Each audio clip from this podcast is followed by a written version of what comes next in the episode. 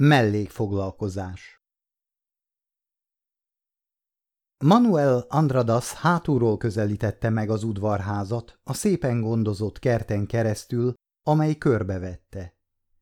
Szenyor Martinyó kényelmesen üldögélt a verandán, szemben a vízililiomokkal teli kis medencével.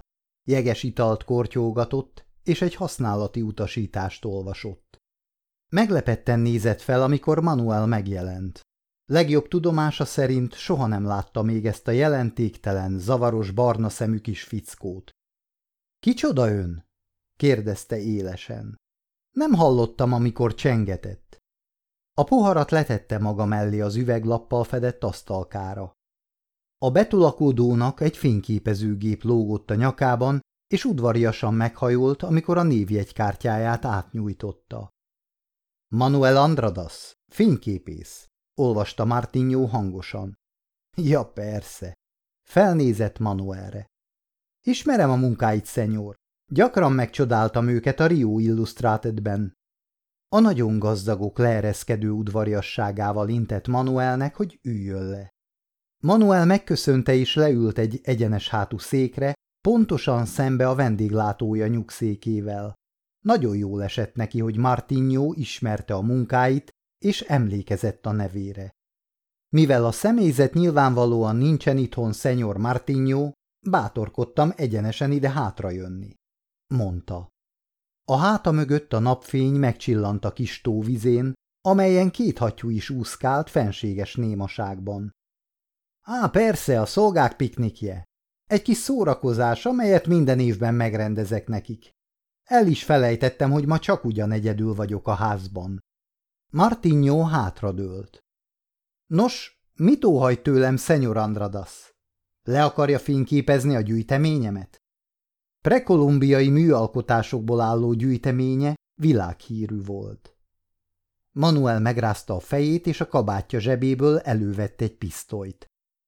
Nem, szenyor, mondta halkan. Azért vagyok itt, hogy megöljem. Martinho arca meglepően nyugodt maradt, csak a szemében csillant fel a megdöbbenés. Csak ugyan. Micsoda meglepetés! Azt hittem, hogy ön fényképész. Az vagyok, felelte Andradas. Méghozzá remélem jó fényképész. De van egy másik, jobban fizető szakmám is. Azt akarja mondani, hogy pénzért gyilkol? Jobban szeretem megsemmisítésnek nevezni, mondta Manuel méltóság teljesen. Nincs ebben semmi rossz akarat, érti? Részemről csupán üzlet, semmi más. Úgy is mondhatom, hogy az ön halálából élek. Martinho azt hitte, az utóbbi kijelentést viccnek szánta a fényképész. A vékony ajkak azonban nem mosolyogtak. A szemei még kevésbé. Értem, mondta Luis Martinho. Tehát ön valódi profi? Pontosan. Csak hogy egy igazi profi nem csevegne itt velem már két perce, mielőtt megadná a Coupe Grace-t. Ezért azt hiszem, szenyor, hogy az egész csupán blöff. Félelmet akar kelteni bennem, hogy elérjen velem valamit. Igazam van? Távolról sincs igaza. Azért vagyok itt, hogy megöljem, és kétségtelenül meg is fogom ölni. Hát akkor miért nem igyekszik túl lenni rajta? kérdezte Martinho, és a prospektust letette az asztalra a pohara mellé. Ez a kérdés Manuelt magát is foglalkoztatta. Ez is csak olyan munka volt, mint az eddigiek. Hát akkor miért húzza az időt? Vajon az a vonzalom az oka, amelyet egyik művész érez a másik iránt? Vajon azért húzódott attól, hogy megsemmisítse Martinyót, mert a műgyűjtőnek művész ízlése volt és csodálta az ő munkáit? Válaszolni azonban csak ennyit válaszolt. Én nem sietek, ha önnek nem sürgős. Martinho megnedvesítette az ajkát. Gyakran csinál ilyesmit? Úgy értem, gyakran öl embert? Csak alkalmanként, szenyor. Ki fogadta fel arra, hogy megöljön? Nem tudom. Csak az összekötőt ismerem. A brókert. Manuel elhallgatott. Nem volt szokása a munkaadóiról beszélni. De hát mi rossz származhatik belőle, hiszen Martinho gyakorlatilag halott. Hallott valaha a társaságról? A nagymenőkről? Ez valami bűnszövetkezet? Manuel bólintott. Tőlük kaptam a megbízást az ön megsemmisítésére. Az egyik kliensük rendelte meg, akit én nem ismerek, de bizonyosan jó sok pénzt fizetett nekik. Ó! Oh. Martinho egy percig mozdulatlanul ült, majd benyúlt az inge zsebébe és kihúzott egy csomag cigarettát. Oda nyújtotta Manuelnak. A fényképész a fejét rázta, mire az öreg rágyújtott és a dobozt visszatette a zsebébe. Szóval egy közvetítő által történt, mondta elgondolkodva. Azt hiszem nem kétséges ki az, aki az ön társaságának fizetni hajlandó azért, hogy engem eltegyen lábalól. Mindenkinek van ellensége, mondta Manuel teljesen. Martinho figyelemre sem méltatta. Az unoka öcsém, ki más óhajtaná a halálom? A hangja felforrósodott az izgalomtól. Hát persze, ő a szegény rokon, én meg gazdag vagyok. Meg akarja szerezni a gyűjteményemet annak a másodrangú kis múzeumnak, amelynek ő a gondnoka. És tudja, hogy ő az egyetlen örökösöm, csak hogy én meglehetősen erős vagyok még, ám bár öreg, amint látja. Így aztán valószínűleg beleunt abba, hogy megvárja, amíg természetes halállal halok meg, úgy, ahogy szokás. És a dolgot önnel akarja elintéztetni. Meg akarja szerezni a vagyont és a gyűjteményt, most rögtön és nem a bizonytalan jövőben. Mi a véleménye erről a hipotézisről? Talál benne csak egy aprócska hibát is? Manuelt, mintha kőből faragták volna. Sokféle okból szokták a társaság segítségét kérni. A hálátlan. Martinyót a vad fogta el. Nem akarok miatta meghalni. Attól tartok, szenyor, hogy nincs más választása. Manuel pisztolya mozdulatlanul merett a műgyűjtőre. Martinyó felegyenesedett a nyugszékében. Várjon! Azt mondta, a gyilkosságait jobban fizetik, mint a fényképeit, igaz? A fényképész bólintott.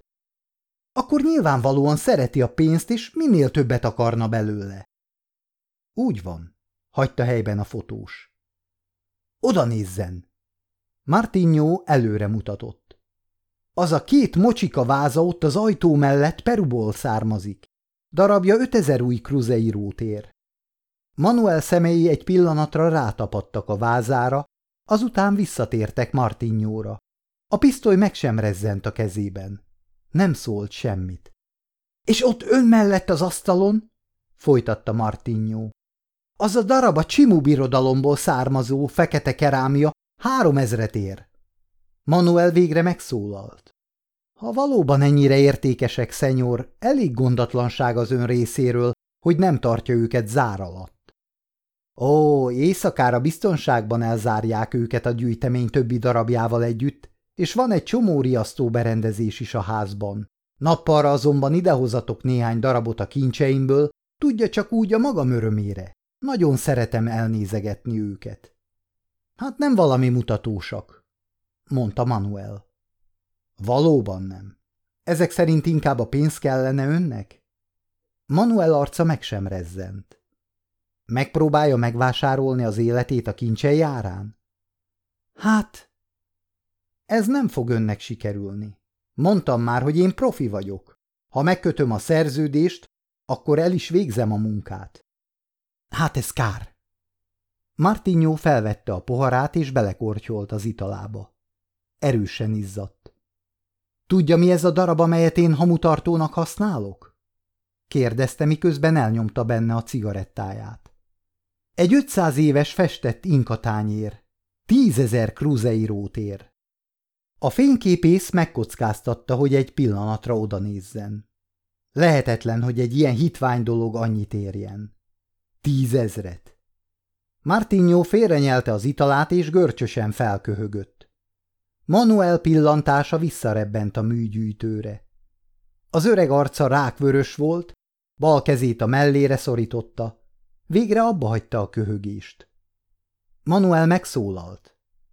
Igazán hálás vagyok önnek, hogy felhívta a figyelmem ezekre a tárgyakra. Amikor majd elmegyek, elviszek néhányat közülük. Hogy úgy nézzen ki a dolog, mintha megöltek és kiraboltak volna, igaz? Tolvaj művészet.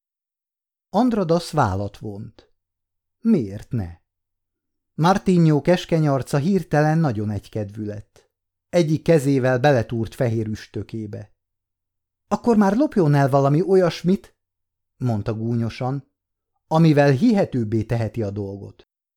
Az ajka kis félmosolyra húzódott. Becsaptam az előbb. Azok a tárgyak itt a verandán értéktelenek. Magam is úgy gondoltam. Igen, csupa vacak dolog. Ha valóban azt akarja, hogy a hatóságok azt higgyék, hogy valami műkedvelő rabló költek meg, akkor vigye el az arany búzakalászomat. Az arany búzakalászt? Manuel megpróbálta leplezni zavarát. Nincs nagyobb kincs a gyűjteményemben. Színtiszta aranyból van, kézi munka. Az egyetlen darab abból az arany búzamezőből, amelyet az inkák aranyművesei ültettek Kuszkói Kuikancsiban, az aranykertben, a 15. században.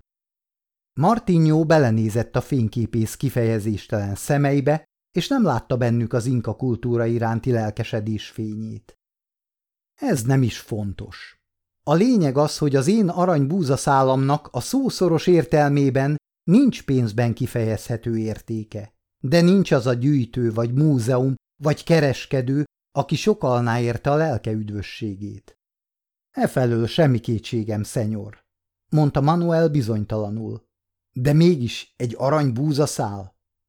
Martinho felállt. Jöjjön, megmutatom magának.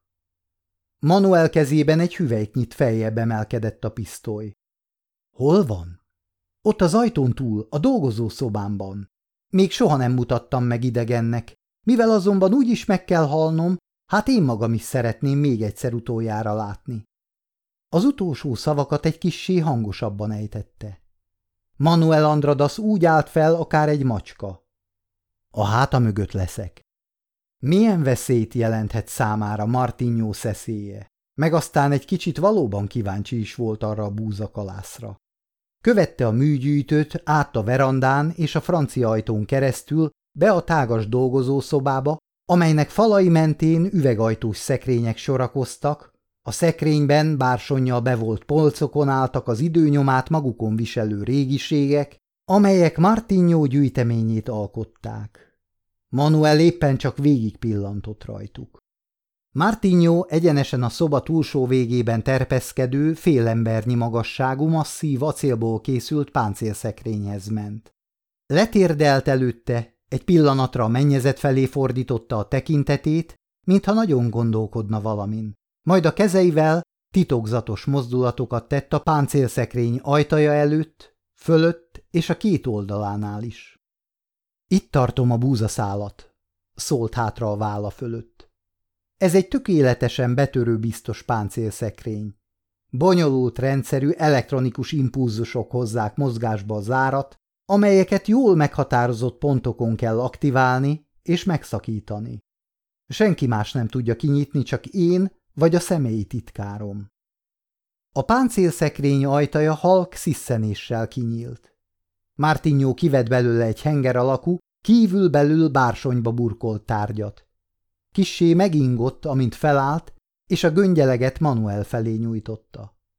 Nézze, szenyor Andradas, a búzakalász.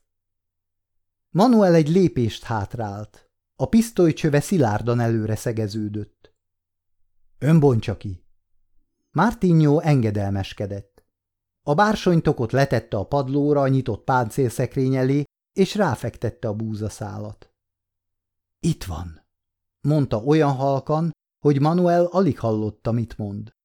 Szebb darab, mint pizzáró bármely rablott kincse. Szemei mély tisztelettel csüngtek a műkincsen. Hát nem egy csoda? kérdezte. Az inge zsebéből kivette a doboz cigarettát, Rágyújtott, a füstöt élvezettel leszívta, és várta a fényképész válaszát. Igen, csinos. Ha lehetne fényképezni, úgy, hogy az ember tökéletesen visszaadja az aranyfényét, és minden búzaszem külön látszódjon a képen, egy pillanatig elhallgatott, majd rászólt Martinjóra.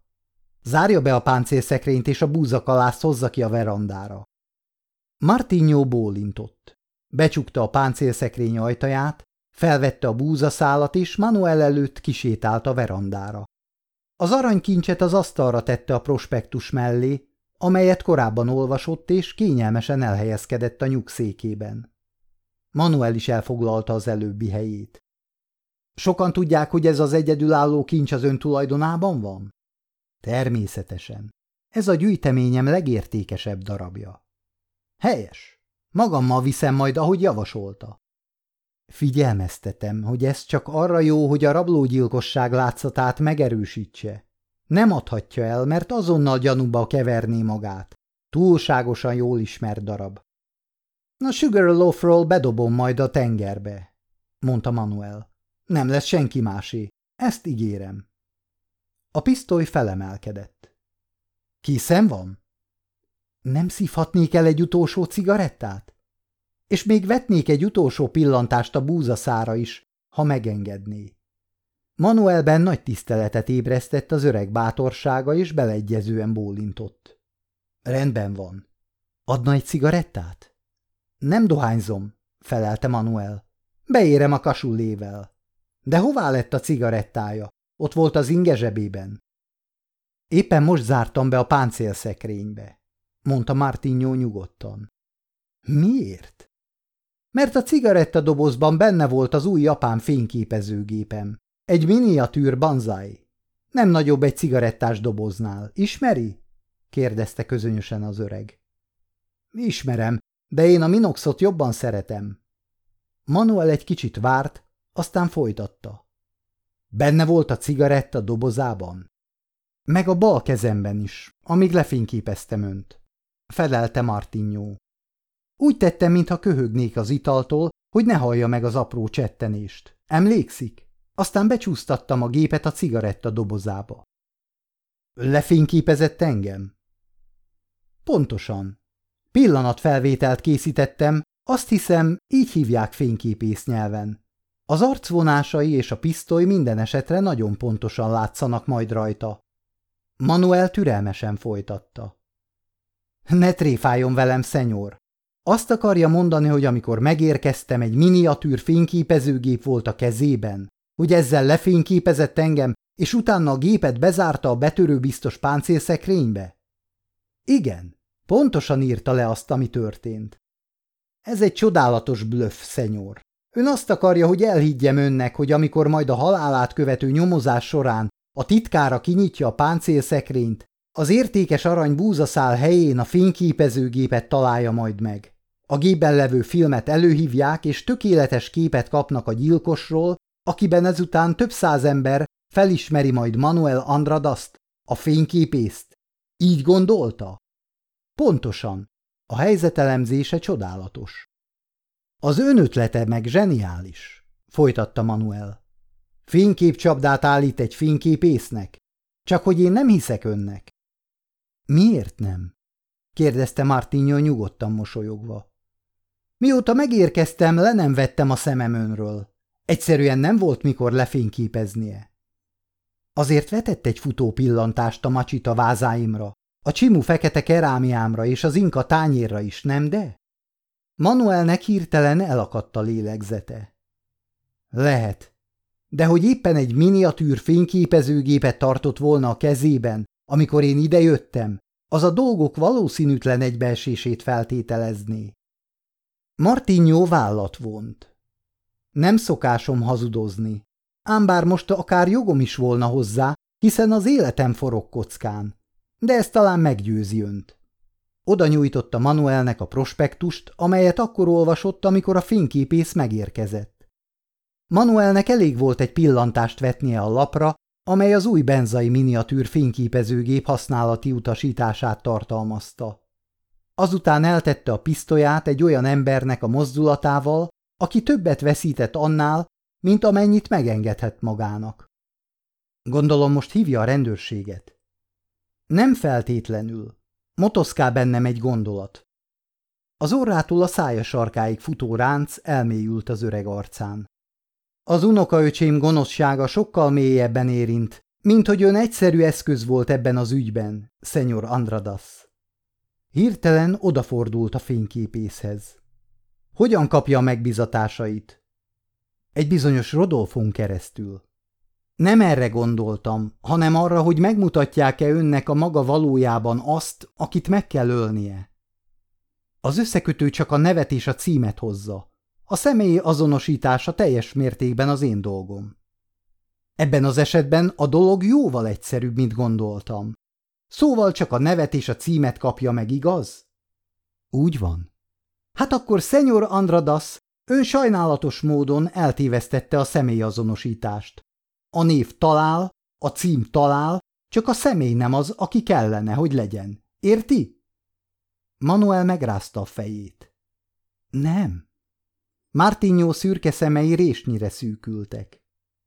Nézze, mondta halkan. Az unokaöcsém történetesen a bátyám fia, tehát Martinyónak hívják, akár csak engem. A keresztnevét is utánam kapta, Louis Martinyó. Aha. Manuel kezdte már érteni a dolgot. De mi lesz a címmel, szenyor? Az a házot szintén az enyém. Megengedtem az unokaöcsémnek, hogy ott lakjon, méghozzá ingyen. Így hát a címe azonos az enyémmel. Manuel hallgatott. Még a mai romlott világban sem illő csak úgy megrendelni a gazdag nagybácsi váratlan halálát. Ezt az unokaöcsémnek is meg kell tanulnia. Örök időkre szóló leckét óhajt, szenyor? kérdezte Manuel egy kis szünet után, minden izgalom nélkül. Feltétlenül. Szóval elintézni a dolgot? Mikor? Ma este megfelel? Tudom, hogy itthon lesz. A szolgák meg nem jönnek haza tizenegy előtt. És ön hol lesz akkor? Martinho elmosolyodott. Nyolctól éjfélig a barátaimmal vacsorázom a városban. Rendben van, mondta Manuel. Hát akkor ebben megállapodtunk.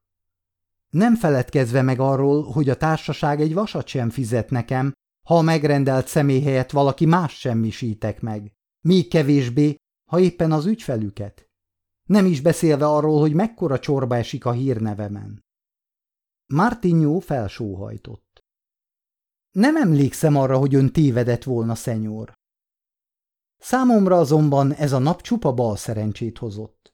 Elvesztem a pénzt, amit az ön megsemmisítésért kaptam volna, rákényszerülök arra, hogy ingyen megsemmisítsem az unokaöcsét, elvesztettem a névtelenségemet úgy is, mint a társaság alkalmazottja, engem a hivatalos fényképészt a szakma területén lepipál egy amatőr, és gondolom az aranybúzakalászhoz sem lehet többé közöm. Hát ez így van. Mártinyó gyöngéden felemelte a búzaszálat. Viszont, amint Móresre tanította az unokaöcsémet, átadom önnek a szóban forgó filmet. Manuel szeme elkerekedett. Még akkor is átadja, ha ezzel lehetőséget nyújt nekem arra, hogy újra az életére törjek? Még akkor is. Ha ma éjszaka jól végzi a dolgát, ígérem, hogy holnap érintetlenül elküldöm a filmet a műtermébe. A fényképész olyan ostoba képet vágott, hogy nyilvánvalóan nem értette meg ezt a szimpadias nagy lelkűséget. Martinyó felnevetett. Értse meg, hogy egy cseppet sem haragszom magára. Ellenkezőleg. Hálás vagyok, amiért felnyitotta a szememet, és végre megismerhettem az unokaöcsém jellemét a maga valójában. Legyen nyugodt, elküldöm azt a filmet. Obrigado, mormogta Manuel. Köszönöm. Martinyó végigmutatott a vázákon, a fekete cserépen és a hamutartón. Ha óhajtja, vigye el valamelyiket barátságom csekélyjeléül. Felállt, és a búzaszálat olyan szeretettel és féltően vette a tenyerébe, akár a törött szárnyú madár fiókát. Most el kell búcsúznunk, szenyor Andradas. Újabban hamar elfáradok. Minden esetre köszönöm. Megrázta a fejét. A sors iróniája, hogy az unokaöcsém éppen most veszítette el a türelmét. Néhány rövid hét múlva mindent megkaphatott volna. Hogy-hogy? Értelmetlenkedett Manuel. Martinyó rávillantotta ragyogó mosolyát. Éppen tegnap biztosítottak az orvosai ma felől, hogy gyógyíthatatlan beteg vagyok.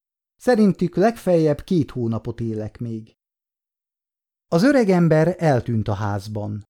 Manuel utána nézett, s igazított egyet a fényképezőgép szíján, hogy ne érezze olyan súlyosnak. aztán gondosan kiürítette a csikkeket egy virágcserébe, kifújta a hamut a színes hamutartóból, és zsebre a darabot.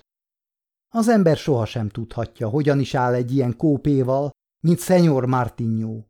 Még az is lehet, hogy a hamutartó valóban értékes.